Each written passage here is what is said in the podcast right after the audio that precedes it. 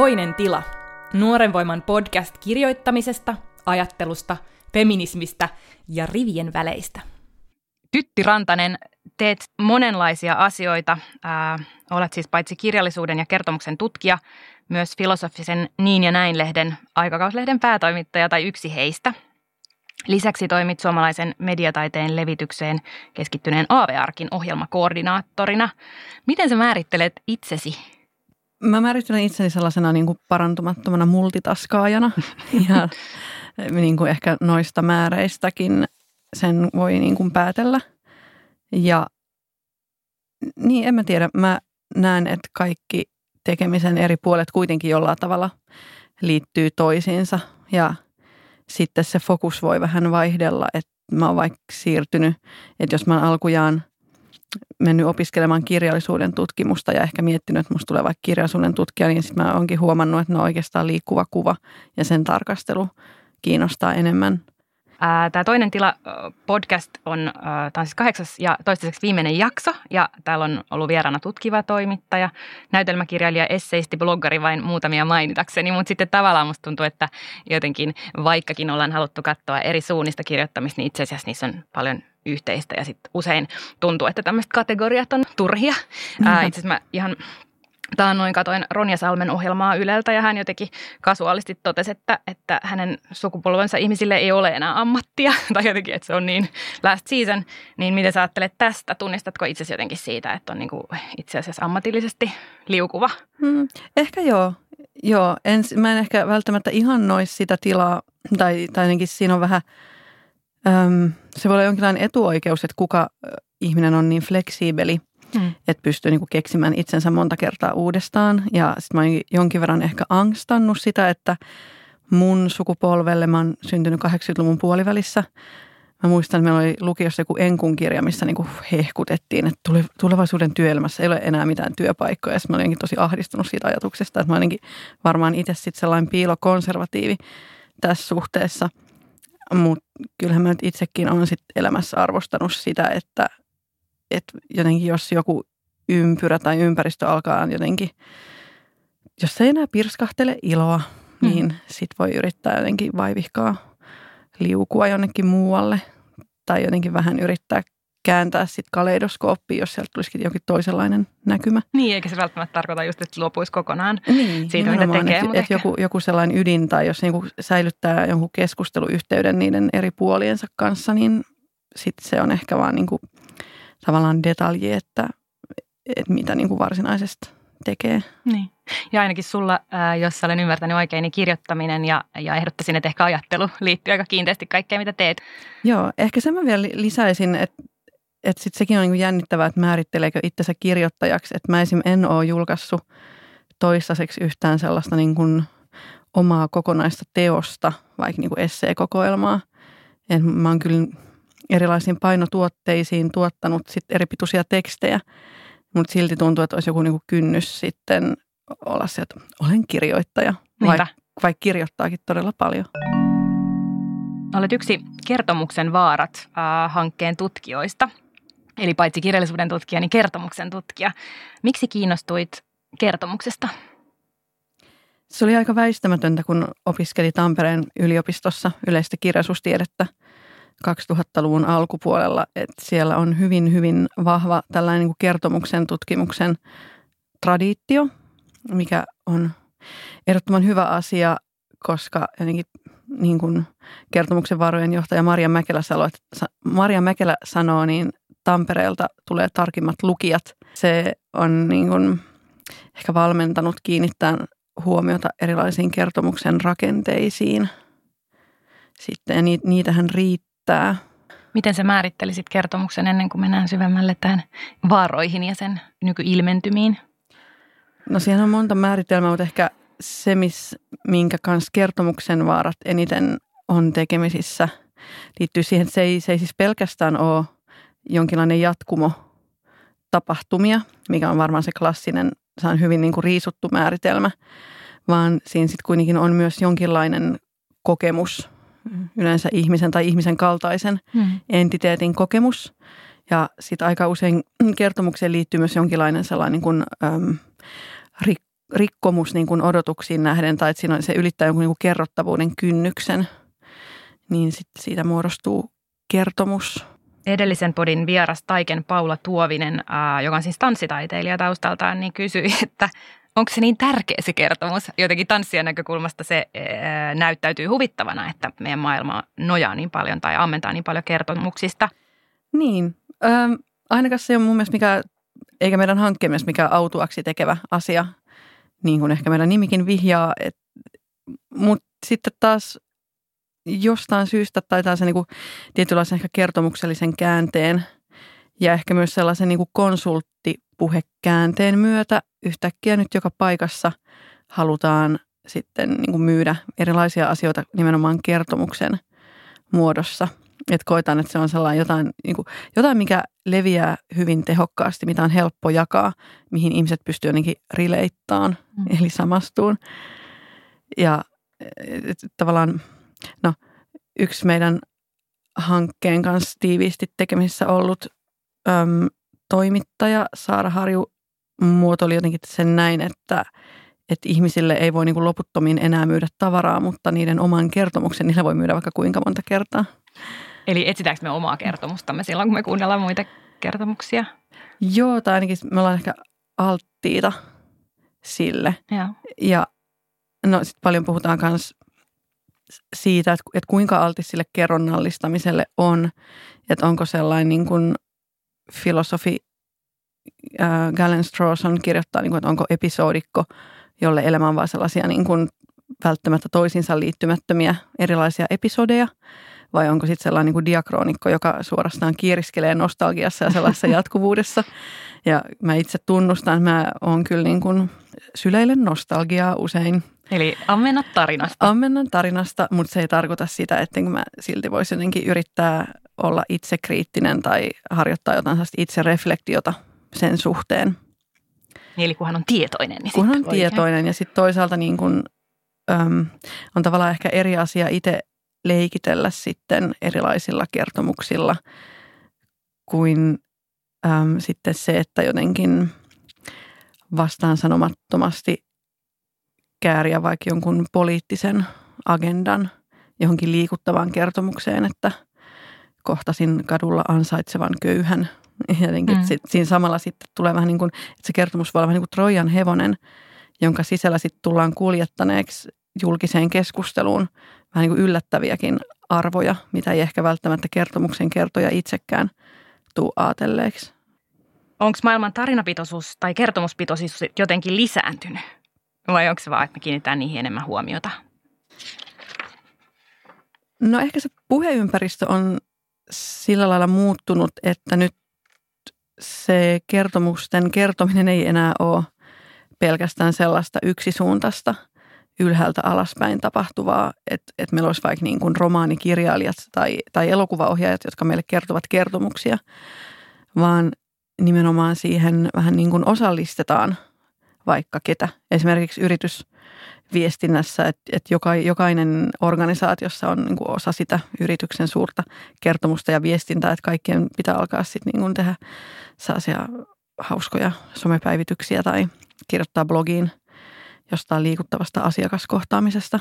Et oikeastaan välillä sellaisen niin kuin aika banaaliinkin kertomuksen tai kertomusympäristön tullaan tempaiseeksi ehkä sellaisia ihmisiä, jotka ei välttämättä niin kuin koe siihen niin suurta halua. Ehkä haluaisivat vain hoitaa hommansa. Mutta sitten toisaalta esimerkiksi sosiaalinen media ja se netti, joka on niin kuin yhä suurempi osa meidän ympäristöä, missä me eletään, niin kannustaa meitä myös tarinallistamaan elämäämme. Minkälaisia mekanismeja siellä on liittyen tarinaan? No aika usein siellä on nimenomaan toimitaan niin kuin viraali exemplum, eli sellainen esimerkillinen kertomus, joka on arvoiltaan tai sanomaltaan aika sellainen kirkas, ei ole mitenkään sellainen ambivalentti tai ironinen. Sen takia sitä on helppo jakaa, sen takia se vetoaa niin moneen. Ja se alkaa tavallaan edustamaan itsessään jotain totuutta, vaikka se saattaisi olla niin kuin keksitty tarina tai vaikka sen yksityiskohdat saattaisi olla jotenkin paisuteltuja tai väriteltyjä, väritettyjä. Eli tämä on yksi tämmöinen termi, jota käytätte tässä hankkeessa. Se on hankkeessa. Aika keskeinen termi tosiaan. Se. Kerro vielä vähän tarkemmin, mistä siinä on kysymys tai mikä voisi olla esimerkki viraalista eksemplumista. No yksi esimerkki, mitä aika paljon käytetään, on esimerkiksi tämä niin kuin enkeli-Elisan keissi, joitain vuosia, siitäkin on kyllä joista aika monta vuotta sitten levisi tämä niin kuin kampanja koulukiusaamista vastaan, missä oli sitten tällainen Elisa, teinityttö, joka ei tehnyt itsemurhan, ja sitten siinä oli ympärillä blogi, missä sen Elisan vanhemmat kertoivat kokemuksista ja kuinka se isä oli itse ollut koulukiusaaja ja voi voi. Mutta sitten niin kuin paljastui, että ne olikin kaikki yhden ihmisen tällaisia niin kuin sepittämiä hahmoja, sepittämä kertomus. Ja sitten se, mikä sitten virallin eksemplumin oli se, että suuri yleisö koki, että se itsessään edustaa kuitenkin jotain hyvin todellista ongelmaa. Eli ei se mitään, että vaikka tämä on keksitty, niin tämä olisi voinut tapahtua, koska koulukiusaaminen on olemassa oleva vakava ongelma.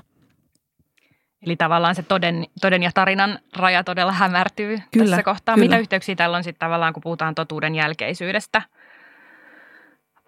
Niin jotenkin siihen, että tai miten se totuuden jälkeisyys ehkä siellä somessa sitten kietoutuu vielä tai saa ehkä lisää vauhtia. Liittyykö se just näihin, että ihmiset luo itse esimerkkejä tai? Joo, se liittyy siihen ja sitten ehkä siihen, että saa sen mentaliteettiin, että paras tarina voittakoon. Hmm.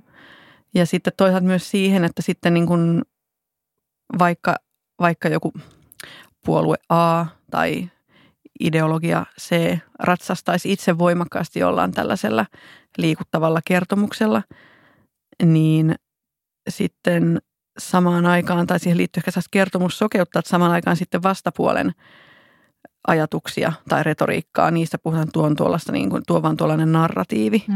Että se narratiivi on saanut aikasana, että silloin niin kuin helppo sitten leimata just tosiaan vastapuolen samalla, kun sitä käytetään. Puheet. Samalla kun siihen nimenomaan niihin kertomiin mekanismeihin itse vedotaan hyvin voimakkaasti. Joo, ja sitten se on jonkunlaista kuitenkin näkyvyydestä kilpailua tietysti, kuka pystyy kertomaan sen parhaan tarinan, niin saa sitä huomiota, että se on myös helppo tapa sitten sitä metsästä ja varmaan sen takia ehkä politiikassakin yhä yleisempi. Kyllä, ja niin kuin journalismissa, että ei niinkään ehkä, tai jos haluttaisiin käsitellä jotain ilmiötä, niin sitten siihen pitää kuitenkin ympätä mukaan joku sellainen todella koskettava yksilötarina, josta sitten ehdottomasti pitää myös vetää niin kuin 5 opetusta, jonka nyt tämän loppuun palaneen yrittäjän kertomus teille välittää. Kyllä. Ja sen huomaa muuten itsekin, kun yrittää miettiä siis tai miettii nettiin otsikoita tai semmoista, että millä ihmisten huomio jotenkin, niin aika helposti siinä, tai mä huomaan, että sen kanssa itsekin tasapainoilee, että missä sitten lähtee aina niin kuin liitämään jotenkin siitä, tai että sen kanssa pitää olla aika tarkka, koska netti vaatii semmoisia aika tarkkoja huomioita tai jotenkin. Niinpä. Ja ehkä sellaista niin kuin lukijan ohjailua, se, että niihin otsikoihin jo sisältyy aika voimakas niin kuin vihje siitä, että miten tämä pitää tämä juttu kokea, että miltä tämä nyt tuntuu, siksi se on mahtavaa tai muuta. Että siinä jätetään ehkä liian vähän tilaa ajattelulle. Niinpä. Mitä sä ajattelet sitten, että se visuaalisuuden vahvistuminen somessa, niin miten se vaikuttaa tähän ikään kuin kertomuksen rooliin, kun se on ollut niin vahva, just kun on ollut postaukset ja niiden jakaminen. No se liittyy ehkä siihen, että, tai se on sitä sellaista tuotteistumispakettia. Nyt on ollut, mä oon aika paljon seurannut just näitä niin kuin burnout-kertomuksia. Aihepiiri kiinnostelee, koska ketäpä 30 ei. Niin sitten tavallaan ehkä se visuaalinen, se on hyvin huoliteltu maailma. Se on ehkä, se on vain yksi osa sitä, miten niin kuin se kertomusten vaara on myös siinä, että ne on tavallaan liian sliipattuja ja liian sujuvia kertomuksia, että jokainen yksityiskohta on niin mietitty. Ja se liittyy sitten ehkä siihen tuotteistamiseen, että sitten ei enää pelkästään puhuta vaikka työelämän kuluttavuudesta tai huonosta ja epäreilusta työnohjauksesta tai niin kuin vaikka sosiaalisen median itsensä kuluttavuudesta, että minkälaisen stressitilan se meidät ajaa, vaan sitten se on niin kuin helppo paketoida sellaiseksi niin kuin self-careiksi ja sellaiseksi, että no, että on nyt vähän rankkaa, mutta nyt tässä on tämä tuoksukynttilä tai tämä kylpyläviikonloppu tai tämä tosi hieno aamutakki, mihin on sitten kiva kietoutua viettämään vähän minä-aikaa. Ja että tavallaan mitään ei edetä sattumanvaraiseksi, mutta on toisaalta tällaista aika yleistä somekritiikkiä. Niin. Sitten mä mietin, että esimerkiksi Instagramin story, joka on tullut sinne, että voi olla, että kun julkaista videoita, niin joo, sen nimi on tarina. Mutta niin. Tavallaan se voi, onko mä väärässä, että se voi myös tietyllä tavalla rikkoa sitä tarinallisuutta jotenkin olemalla aika fragmentaarista, semmoista palaistettua. Esimerkiksi suhteessa niin kuin sanoittamiseen. Niin ehkä, joo, että ei se missään nimessä niin kuin en sanoisi, että instastorit on kertomuksia välttämättä. Voi ne niitäkin olla, mutta että se muoto on niin lyhyt ja eihän kaikki sinne laita videoita ylipäätään. Ehkä se mikä siinä tavallaan on kertomuksellisinta on se, että siinä tulee se illuusio siitä suorasta kommunikaatiosta, koska siihen alle ei kerry niitä kommentteja, vaan se on sitten tavallaan sitä sen tarinan postaajan ja sen tarinan katselijan välistä yksityisviestin vaihtoa tai emoji-reagointia, jos on. Niin sitäkin mä miettinyt, että kun se poistaa sen tykkäysnäkökulman, niin sekin tekee varmaan jotain sille, miten me presentoidaan itseämme. Ja tässä tullaan niin jotenkin siihen minä-kertomukseen ja siitä, mitä siitä huudetaan meiltä tässä ajassa. Osaat sä nimetä niin kuin semmoisia tarinoita, joiden kanssa saisit itse kasvanut tai jotka olisi osa sua tai mistä saisit pyrkinyt eroon tai tunnistanut, että tämä on ollut mulle tosi jotenkin tämmöinen sisäänrakennettu tarina. No on ehkä niin yksityisiä, että mä en tiedä, onko mä jakaan niitä. Niitä on niin paljon, näissä varmaan niin kuin kaikilla. Mä katsoin jotakin sun luentoa, missä puhuit just siitä, että kun tavallaan tai jotenkin sosiaalitieteissäkin puhutaan paljon siitä, mistä itse tuun, miltä kentältä itse tulen, että tavallaan me rakennetaan oma identiteettimme narratiiveista ja niin kuin merkityksellisistä toisista. Mutta sitten musta on mielenkiintoista, miten sä vaikkapa videossa kommentoit sitä, että sulla oli joku sanonut, että sähän meet Helsinkiin lukee kirjallisuustiedettä. Joo. Ja sitten sä niin kuin vastustit sitä. Kyllä, ja mä tunnistan ton, että mulla on käynyt joskus, kun mä oon ollut jossain nuorisotoimituksessa töissä, niin mulla on sanottu, että otetaan susta kuva, että laita noin sun imagolasit päälle. Ja sitten mä oon niin kuin, että en mä laittaa niitä laseja päälle. Tavallaan vastustaa sitä tarinaa, mikä tarjotaan vaikka. Mutta sitten siitä tulee taas uusi tarina väistämättä. Kyllä, ehkä. Joo, me ei voida paeta sitä. Okei, se oli varmaan se Porin luento. Mä olin siellä taidemuseossa luennoimassa just kertomuksen varoista. Ja se oli mun äiti, joka sanoi, että sähän ei.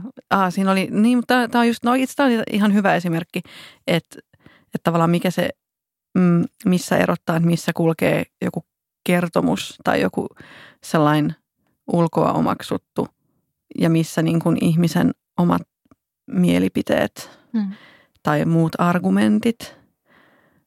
No, jos mä muotoilen tästä kertomuksen näin, että joo, mä pääsin, tai hain ja pääsin sekä Helsinkiin että Tampereelle opiskelemaan kirjallisuutta. Ja sitten, koska mä oon Kotkasta, mikä on etelärannikolla, ja muutenkin, koska Helsinki on Helsinki, niin kaikki oli silleen, että totta kai sä haluat, että totta kai sä menet Helsinkiin opiskelemaan.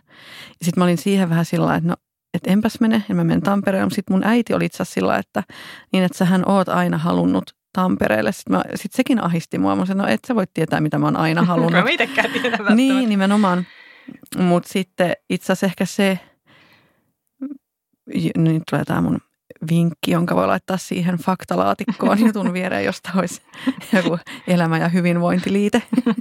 Niin se, miten mä itse asiassa sitten ratkaisin sen, että mä menin Tampereelle opiskelemaan, oli se, että mä pyöräilin kesätöihin jäätelökioskille ja sitten mulla tuli yhdessä ylämäessään intuitio, että Tampere on tosi hyvä.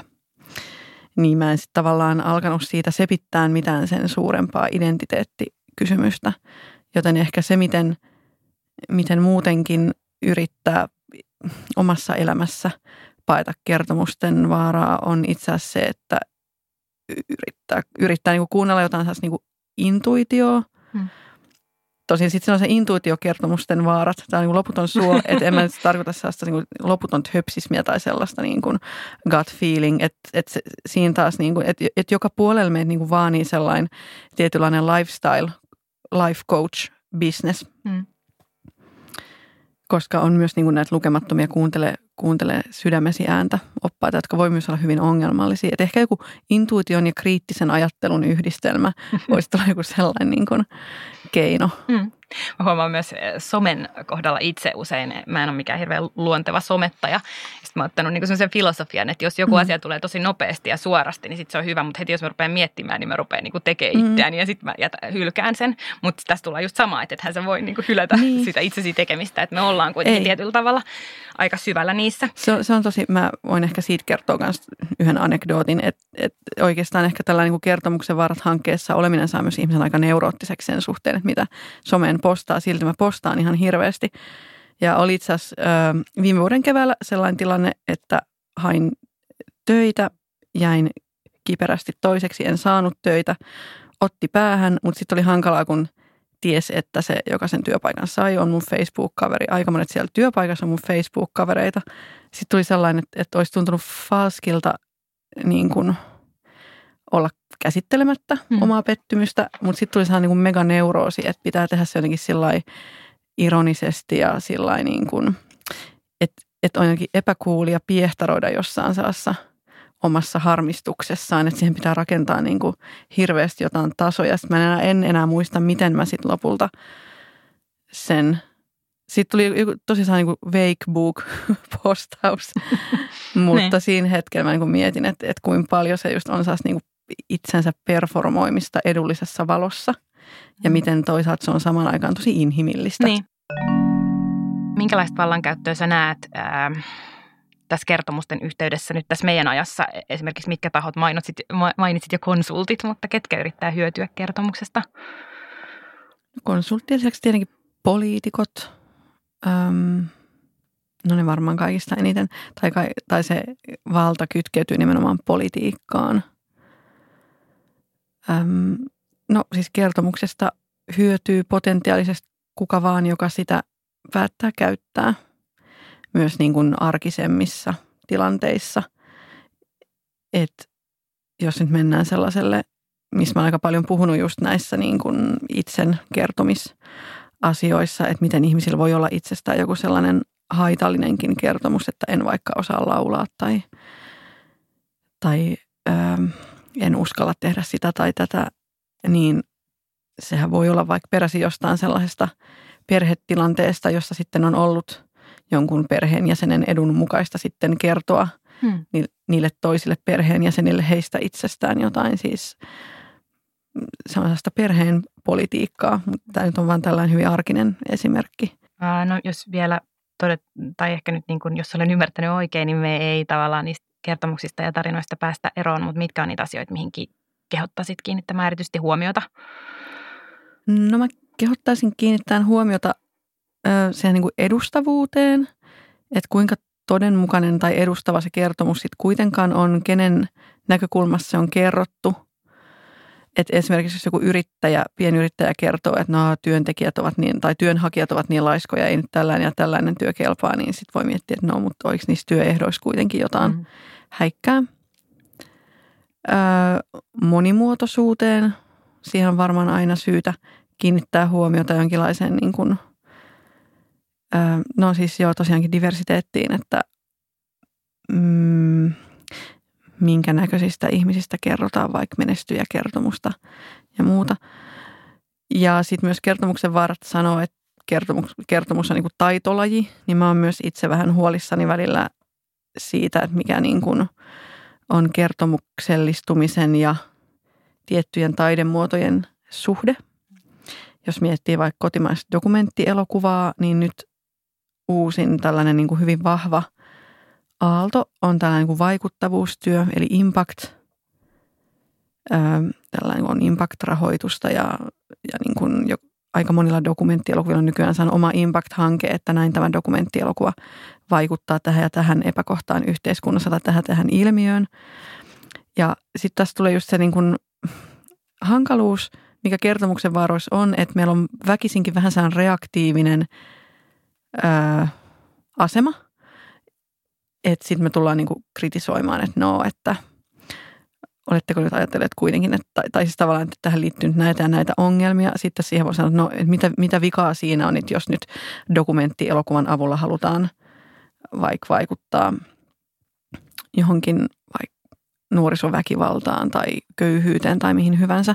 Ei siinä ole sinänsä mitään vikaa, mutta sitten musta kuitenkin tuntuu, että siinä niin kuin vaikuttamisen huumassa ne dokumenttielokuvat alkaa muistuttaa vähän sellaista niin kuin palvelujournalismia.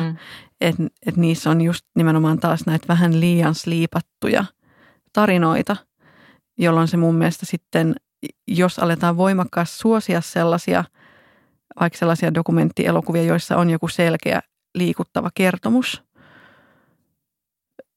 niin sitten kun se rahoitus on niin kilpailtua, niin mä oon vaan huolissani siitä, että mihin asemaan se sitten asettaa sellaiset dokumenttielokuvat, jotka ei ehkä ole niin, niin kuin vaikuttavuusmielessä koskettavia tai keskeisiä, mutta jotka saattaisi sitten kuitenkin viedä vaikka suomalaista dokumenttielokuvaa taidemuotona johonkin suuntaan ja edistää sitä. Tämä on sellainen asia, mitä mä oon miettinyt nyt tosi paljon itse asiassa, tai se on oikeastaan ehkä mun oma tällainen alahanke tässä kertomuksen vaaroissa. Ja jos tuosta ottaa vähän niin kuin ulos taas siitä dokumenttielokuvasta, niin voiko sanoa sitten, että nämä tarinat tai tarinabuumi tuottaa tietynlaisia totuuksia ja jättää sitten tietyt asiat kokonaan näkymättömiin? No se tuottaa ehkä tietynlaisia kaavoja tai sellaisia niin kuin tarinakulkuja, että se niin kuin pusertaa sellaisen monimutkaisen todellisuuden johonkin sellaiseen muottiin aika herkästi. Se yrittää kesyttää todellisuutta. Se on hyvin sanottu. Ja sitten esimerkiksi, jos ajatellaan, että politiikka, tekin olette siis kirjoittanut Maria Mäkelän muun muassa vihreiden Emma Karin hyödyntämistä liikuttavista tarinoista. Ja tämä nyt ei varmaan mikään vihreiden erityis... Ei, kyllä niitä on ihan joka puolueessa. Niin mitä se tekee politiikalle, kun politiikka tarinallistuu? Joo. Nyt me ollaan, tai Maria itse asiassa lanseerastaa sen, se on alkanut kutsua näitä leipäjonokertomuksiksi. Ja hän tosiaan nostaa aika usein tämän Emma Karin siihen esimerkiksi ja tarinan siitä, miten Emma Kari oli kohdannut tällaisen laitapuolen kulkijan, joka siinä Karin päivityksessä, että on varmasti joskus ollut pieni poika, jota äiti kutittaa mahasta ja näin, mutta nyt hän on sitten yksi näistä syrjäytyneistä poista, joita vihreät yrittää pelastaa.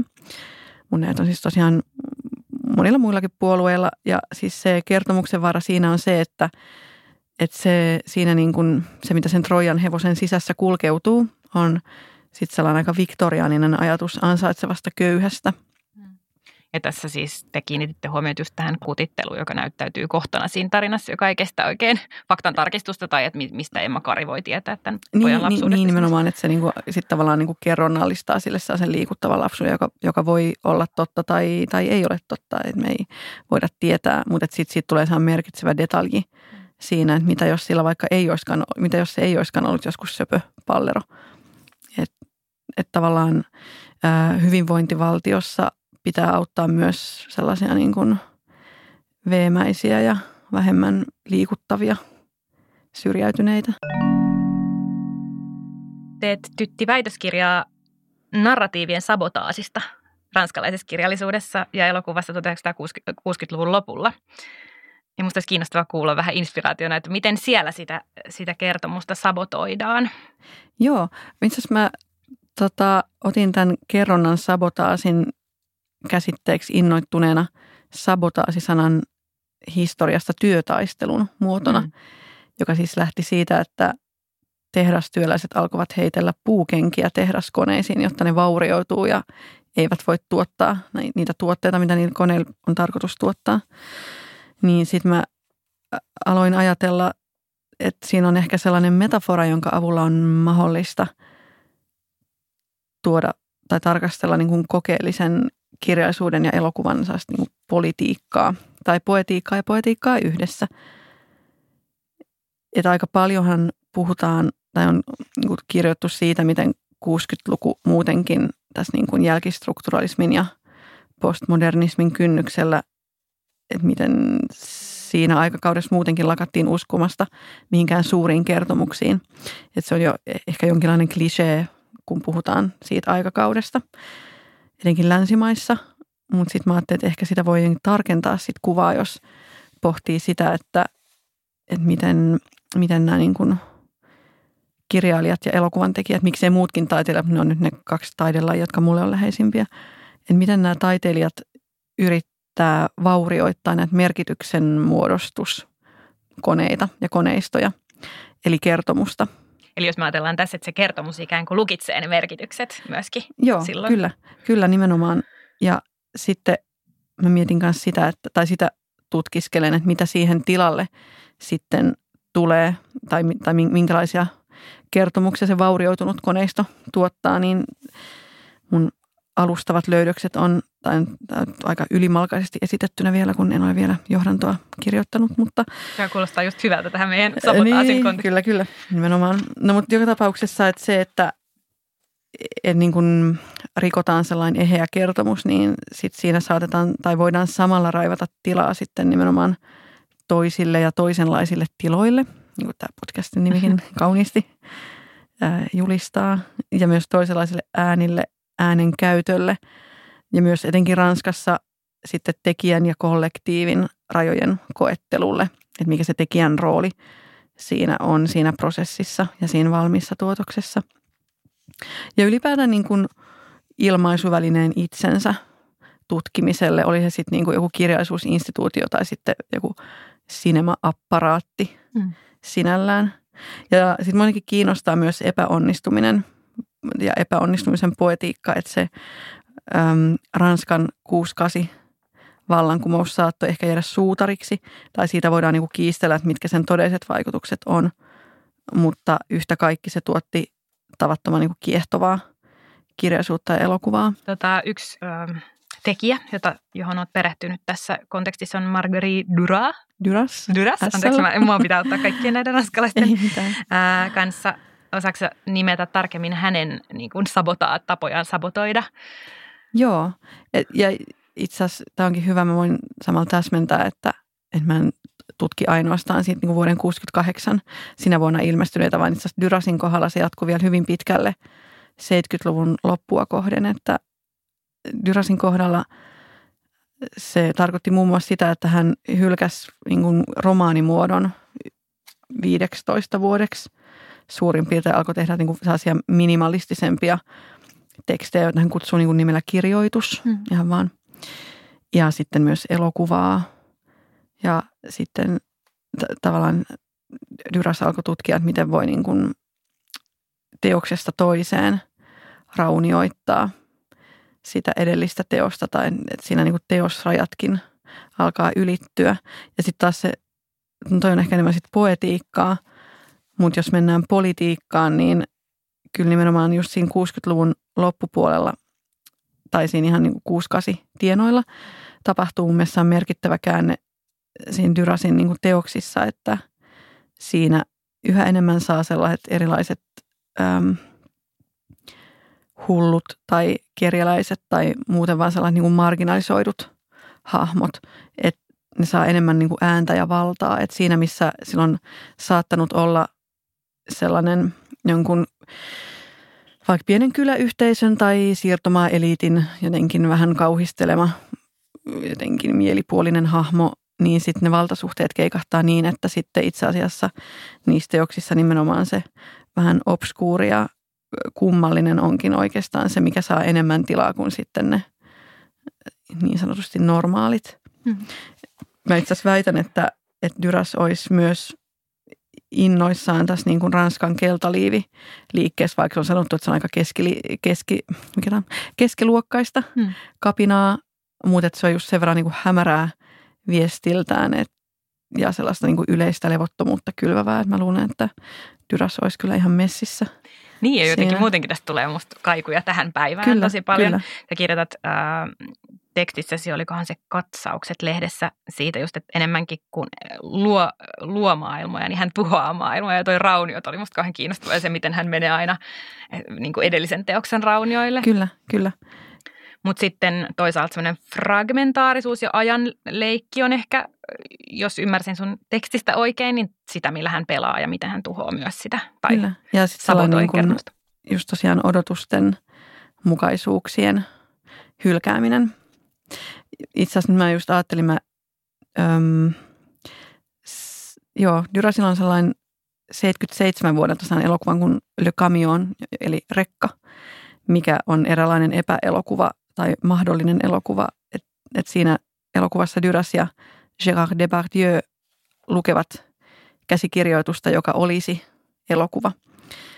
Se on ehkä sillä aika äärimmilleen vietyä tuollaista niin kuin taidemuodon tuhoamista, mutta siinä Duras parinkin otteeseen sanoo painokkaasti, tai itse asiassa on liftarinainen, joka siinä elokuvassa on hahmo, jota me ei nähdä, vaan kuullaan hänen tai tekstuajan olemassaolo, niin siinä sanotaan parinkin kertaan, että que le monde aille à sa perte, c'est la seule politique, eli tavallaan menköön maailma tuhoonsa tai kadotukseensa, että se on ainoa politiikka.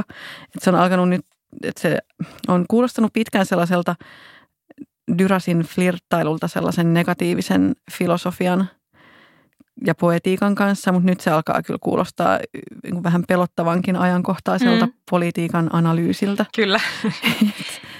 Durasista paljastuu tällainen niin kuin ekokatastrofi tai niin kuin populismikatastrofipuoli.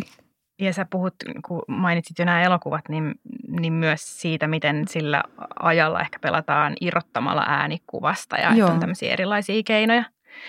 Mä en tiedä, mä nyt tuon tähän keskusteluun toisen, tai noin edesmenneen Agnes Vardan, joka ilmeisesti kanssa on näillä ajalla ja muulla pelannut, mutta sitten toisaalta leffoissaan, mutta sitten toisaalta niin kuin molemmissa mun mielestä on kiinnostavaa se, että he siekailematta käyttää eri muotoja tai liikkuu niin kuin jotenkin, ja onko sekin sit osa sitä tavallaan testaamista ja sabotaasia, että ei kunnioitetakaan just näitä rajoja.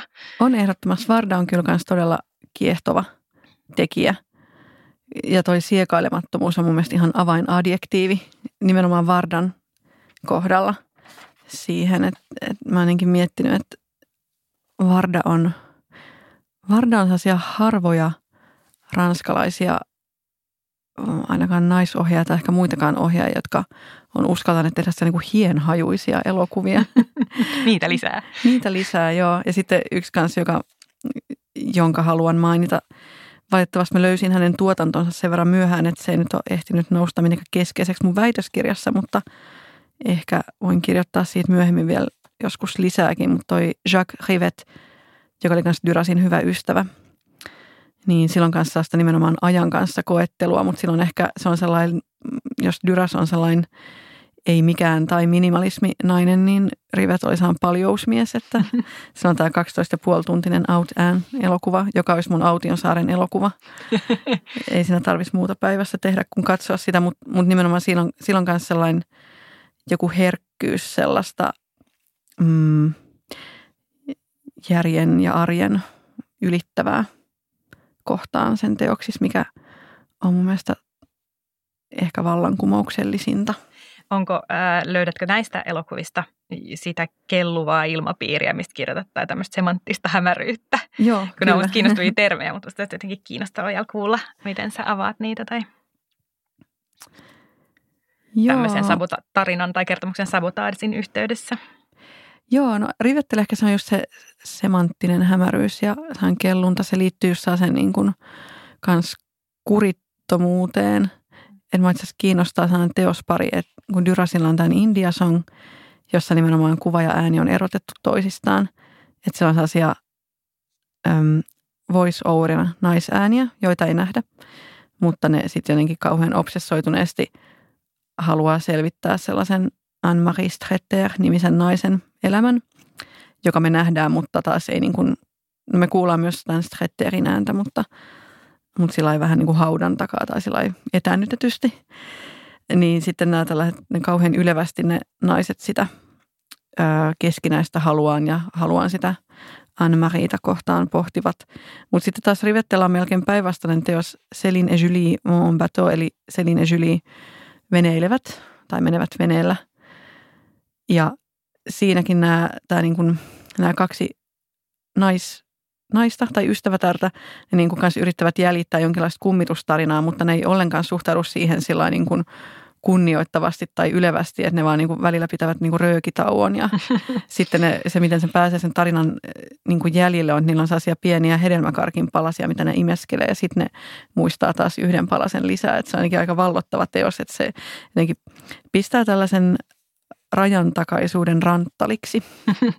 Ja jotenkin tämä kurittomuus ja monimerkityksisyys ja se kelluvuus tuo mut kyllä siis queeriin jotenkin verbinä ja ajatuksena, että siinä on paljon sitä samaa, että kyllä. Ei kesytetä. Kyllä.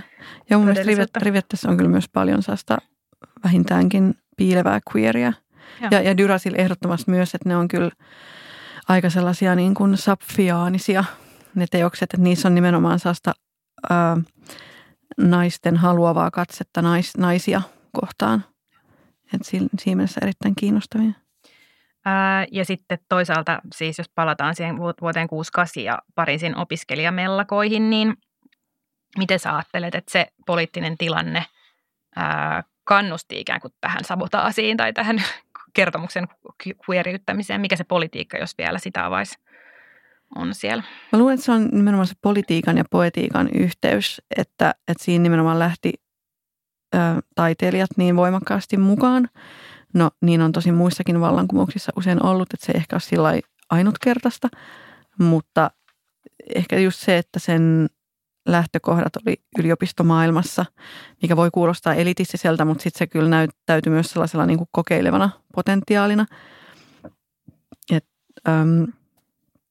sellainen aktivisti ja filosofi kuin Dionys Mascolo, joka itse asiassa oli sattumalta Durasin ex-mies, niin se kirjoitti, että keväällä 68 teoria lävisti massat. Ja mitä tämä tarkoittaa? Se tarkoittaa just sitä, että se tavallaan se liikehdintä kaduilla kulki aika käsikädessä sitten, tai silloin aika paljon niin kuin tekstuaalisia ilmentymiä, niin kuin seinäkirjoituksia ja erilaisia niin kuin absurdeja iskulauseita, että on kiellettyä kieltää, tai katukiveyksen alla on hiekkaranta ja muuta tässä. Että siinä on jotain vähän sellaisia niin melkein surrealistisiakin elementtejä, mutta sitten ehkä just siinä kohtaa onkin se haaste, että jääkö se vaan niin kuin taidekokeiluksi vai onko se sitten yhteiskunnallista vaikuttavuutta. Että kyllähän ne tehdastyöläiset sitten lähti mukaan siihen ja valtasivat tehtaita ympäri Ranskaa. Toki, että ei se jäänyt pelkästään sitten saada niin teoriakokeiluksi suinkaan, mikä on myös niin kuin hyvä muistaa. Ja kiinnostava esimerkki jotenkin semmoisesta taiteen ja yhteiskunnan niin kuin myllystä, kyllä, joka puskee itseään eteenpäin. Ja just sitten mietin paljonkin, kun mietin tätä meidän keskustelua, että niitä niin kuin rinnastuksia tähän aikaan ja niin kuin just itse nostit nämä mellakat, mitä nyt on ollut, tai mielenosoitukset. Niinpä. Ja se on myös kiehtovaa siinä just se niin kuin tavallaan, että se ei ole pelkästään kaupunkitilan tai yhteiskunnan sen tilan haltuun ottavan myös niin kuin puhetilan tai sellaisen diskursiivisen tilan. Että mua inspiroi tosi paljon ajatus siitä, miten Roland Barthes kirjoitti just näistä 68 mellakoista, että se oli niin kuin, jos oli Bastilin valtaus, eli prise de la Bastille, niin tämä on niin kuin prise de la parole, eli sanan valtaus. Eli nähdään myös niin kuin ajattelu ja taide, kirjoittaminen, elokuva jonain sellaisena niin kuin aika konkreettisenakin taistelukenttänä, eikä pelkästään sellaisena taiteen tuotteena. Että se on aika että siinä on mun mielestä niin kuin holistista ja sellaista niin kuin ehkä metafyysistäkin vallankumouksellisuutta, mikä on mun mielestä tosi inspiroivaa. Näetkö mitään, ikään kuin olisiko tässä ajassa jotakin kirjoittajia tai tekijöitä, joilla olisi jotain kontaktia tai jotenkin resonoisi toi aika kyllä mä tekemisessä? Paljonkin. Mä en nyt ehkä uskalla alkaa nimeämään tässä näin spontaanisti niitä, mutta sanotaan näin yleisesti, että sellaiset tekijät ja ajattelijat, jotka jotenkin uskaltaa ajatella konkreettisesti abstrakteja asioita tai abstraktisti konkreettisia asioita, että uskaltaa niin kuin hämmentää sellaisia niin kuin totunnaisia rajanvetoja. Et siksi mä luulen, että esimerkiksi musta tuntuu, että nyt nykytaidekentässä hirveästi resonoi vaikka niin kuin Antti Salmisen ja Tere Vadénin kirjoitukset. Niissä on ehkä just sellaista kokeellista henkeä. Tere ainakin kirjoittaa teidän molemmat ovat niin näinlaisia, että sikäli vähän sellainen niin kuin kehun omiani. Mutta, se on sallittua. Joo, mutta vaan niin kuin yhtenä esimerkkinä. Eivät ole varmasti suinkaan ainoita, mutta tuli nyt mieleen, että että miten voi lähestyä jonkun kokeellisen ajattelun kautta jotain niin kuin hyvin kouriin tuntuvia yhteiskunnallisia ilmiöitä. tai ainakin saattaa ne sitten myös taiteellisen tarkastelun pariin. Taas kerran nimi, jossa tarvin sun apua, Hélène Cixous. Cixous. Ja Medusan nauru. Hän puhuu siinä naiskirjoituksesta. Ja ei siis viittaa niinkään ehkä naisten tekemään kirjoittamiseen, vaan ylipäänsä semmoiseen niin kuin feminiinisyyttä tai muita, voisiko sanoa arvoja tai muunlaisia tapoja, kirjoittamisen tapoja, uudistavia tapoja tuovana ja hyvin ruumiillisena tapana kirjoittaa. Tunnistatko tästä niin kuin omaan kirjoittamiseesi liittyen mitään? No en, no ehkä eniten siinä, siitä on nyt aika monta vuotta, kun mä luin Medusan naurun. Siinä mä puhuttelin eniten sellainen just kokeellisuus ja kurittomuus. Mä luulen, että mä oon ehkä pitänyt sitä ruumiillisuutta omassa kirjoittamisessa vähän etäämpänä. Tai se voi liittyä hyvinkin elimellisesti siihen niin kuin tuskaiseen itsekriittiseen prosessiin, mutta se on aika hankala. Jotenkin se liittyy ehkä siihen, kun se oma tausta on aika sellaisessa strukturalistisessa kertomuksen tutkimuksessa. Mutta kieltämättä nyt mä oon viime aikoina, kun mä oon sit lukenut enemmän just esseistiikkaa ja pohtinut itse, että olisipa kiva kirjoittaa itsekin enemmän, vielä enemmän esseitä, niin miettinyt sitä niin kuin ruumiillisuuden ja omakohtaisuuden suhdetta ja ehtoja, että mihin haluaa vetää sen oman rajansa siinä, että haluuko ladata jotkut omat ensikännit ja seksikokemukset tiskiin, niin kuin esseekokoelmassa usein tehdään. Mutta voiko se ruumiillisuus olla myös sitä, että sen ei tarvitse olla siinä tekstissä, vaan jotenkin mä ajattelen, että se on myös sen tekemisen prosessi. Totta kai, huomaan, tai se voi olla myös se rytmi tai joku sellainen, niin kuin että se on niin kuin vähän banaaliakin, niin kuin mä nyt vähän kärjistin, niin palauttaa se vaan jotenkin, että nyt kirjoitan tässä vaikka niin kuin Mooniksista, niin en se tarvitse sitä tietenkään olla. Että se voi olla just jotain sellaista, ehkä jotain rytmin hakua, mutta mä mietin, että ehkä mulle läheisempää on ehkä joku ajattelun rytmi kuin ruumiillinen. Mä oon itse asiassa aina haaveillut, että mä olisin vaan sellainen ruumiiton maailman henki. Mä oon huomannut tässä väitöskirjaprosessissa, että se ei muuten, sitä ruumista ei voi paeta. Ja sitten mä oon niin oppinut siihen, että aina jossain vaiheessa tulee raja, jolloin on pakko mennä vaikka lenkille tai pakko purkaa se energia. Ja mä ehkä ajattelen jotenkin sitä kautta. Aivan. Ja itse asiassa aika monessa tässä podcastin jaksossa on ollut puhetta. Esimerkiksi Aura Nurmi puhui siitä, miten hän tiskaa. Ja että se on hyvä ja sitten jotenkin liike ja näin. Niin musta ne on myös kiinnostavia tapoja, että ei se välttämättä aina uisi siihen. Mm-hmm. Mutta jotenkin sen ruumiinsa kanssa jonkun sovun luominen sitä kirjoittamista varten. Sitä etsiessä. Mitä, Tytti, sulle merkitsee hyvä ajattelu? Hyvä ajattelu on ehkä jossain vaiheessa jäsenneltyä, mutta ei välttämättä heti. Hyvä ajattelu pyrkii johonkin niin kuin luovuuteen ja ehkä raikkauteenkin, mitä se nyt sitten ikinä on. Hyvä ajattelu on valmis itsekritiikkiin, myös vaikka se on välillä pelottavaa. Hyvä ajattelu, ja sitten oikeastaan sen kanssa kulkee käsikädessä se, että hyvä ajattelu on ehkä itsereflektiivistä. Eli hyvä ajattelu koskee myös ajattelua itseään samalla kuin sitä ajattelun varsinaista kohdetta. Eli se on oikeastaan aika sellainen monisyinen prosessi. Sä kirjoitat viimeisimmässä Niin ja näin -pääkirjoituksessasi, joka on siis lehden 100. numero sivistyksestä. Ja mietin, että pystyisikö tuosta jotenkin jatkaa vielä sitä, että mitä se on niin kuin tässä ajassa, näissä olosuhteissa, miten se hahmottuu sulle? Joo, totta.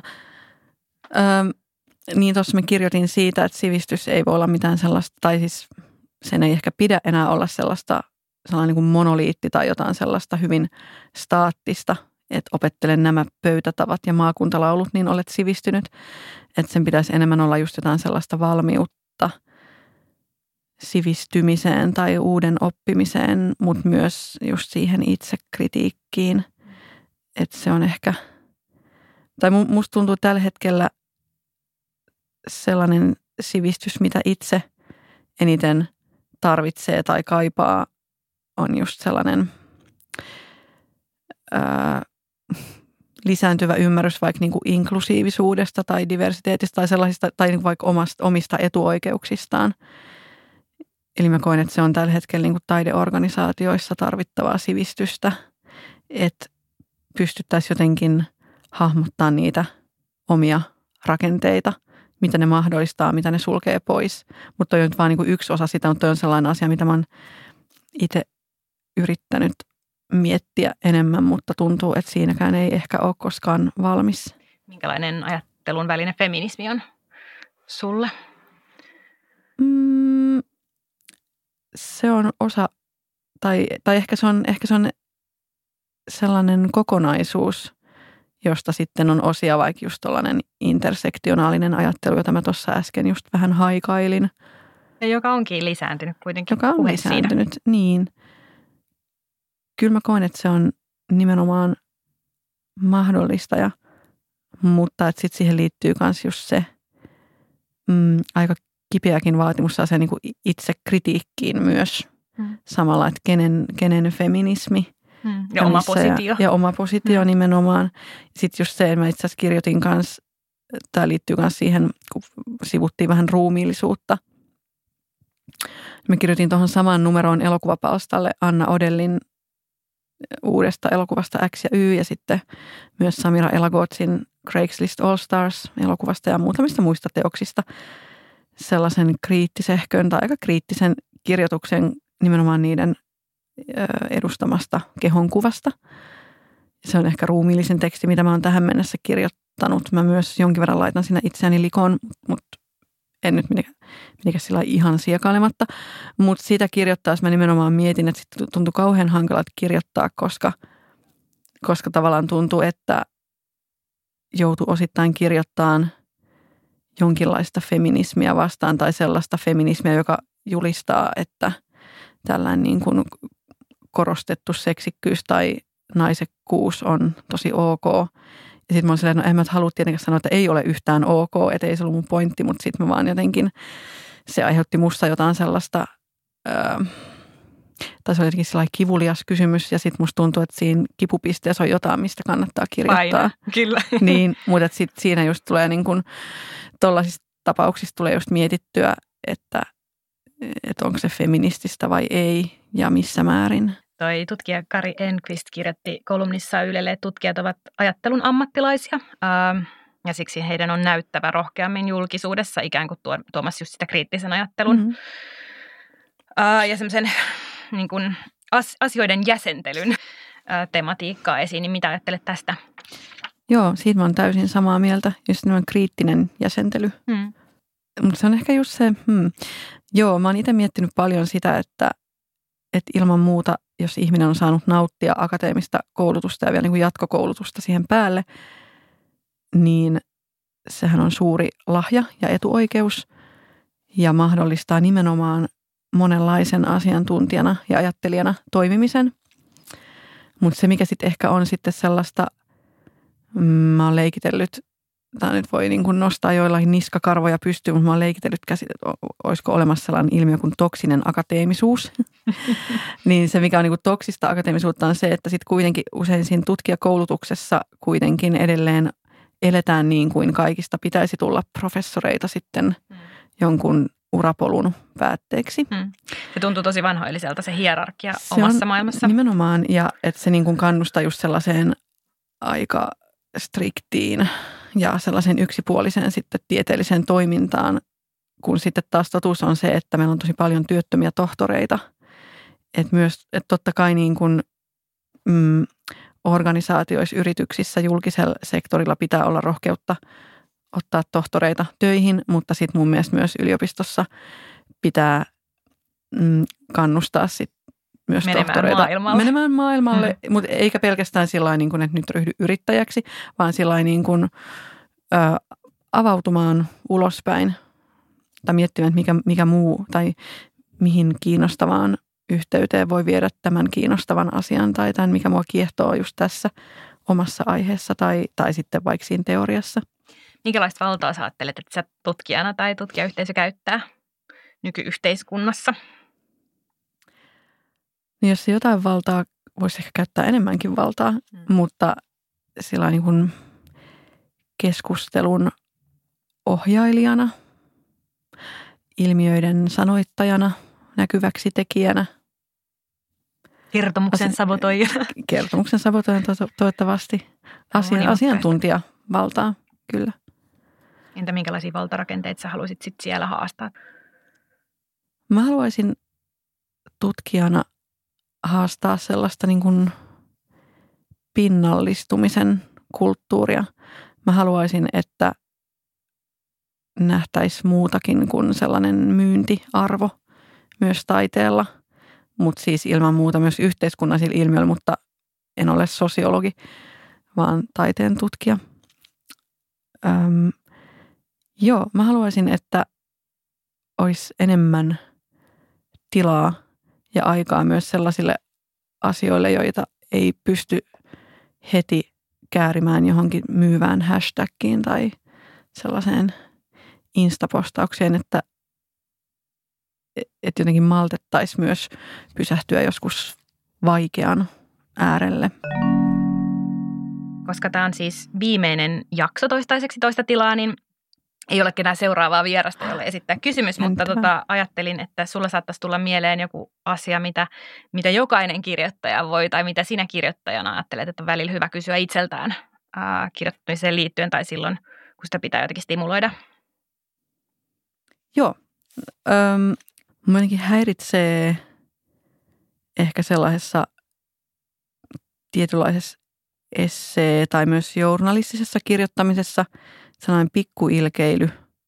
Se, että on niin helppoa olla ilkeilevä ja kovis ja sitten saa sellaisen niin kuin nokkelan maineen. Mutta sitten toisaalta, niin kuin mä oon sanonut moneen kertaan tässä varmaan toivottavasti, että kriittinen ajattelu on kuitenkin olennaista, niin mä itse pohdin todella paljon sitä ja tämän haluan jättää nyt sitten kanssakirjoittajien sydämiin tutkisteltavaksi, että miten yhdistää affirmatiivisuus ja kriittisyys. Eli sellainen niin kuin asioista innostuminen, sellainen kyynisyyden vastaisuus, mutta kuitenkin myös kriittisyys. Että mitä olisi kriittinen ajattelu ja kirjoittaminen rakkauden tekona, eikä sellaisena helpon maalin sohimisena.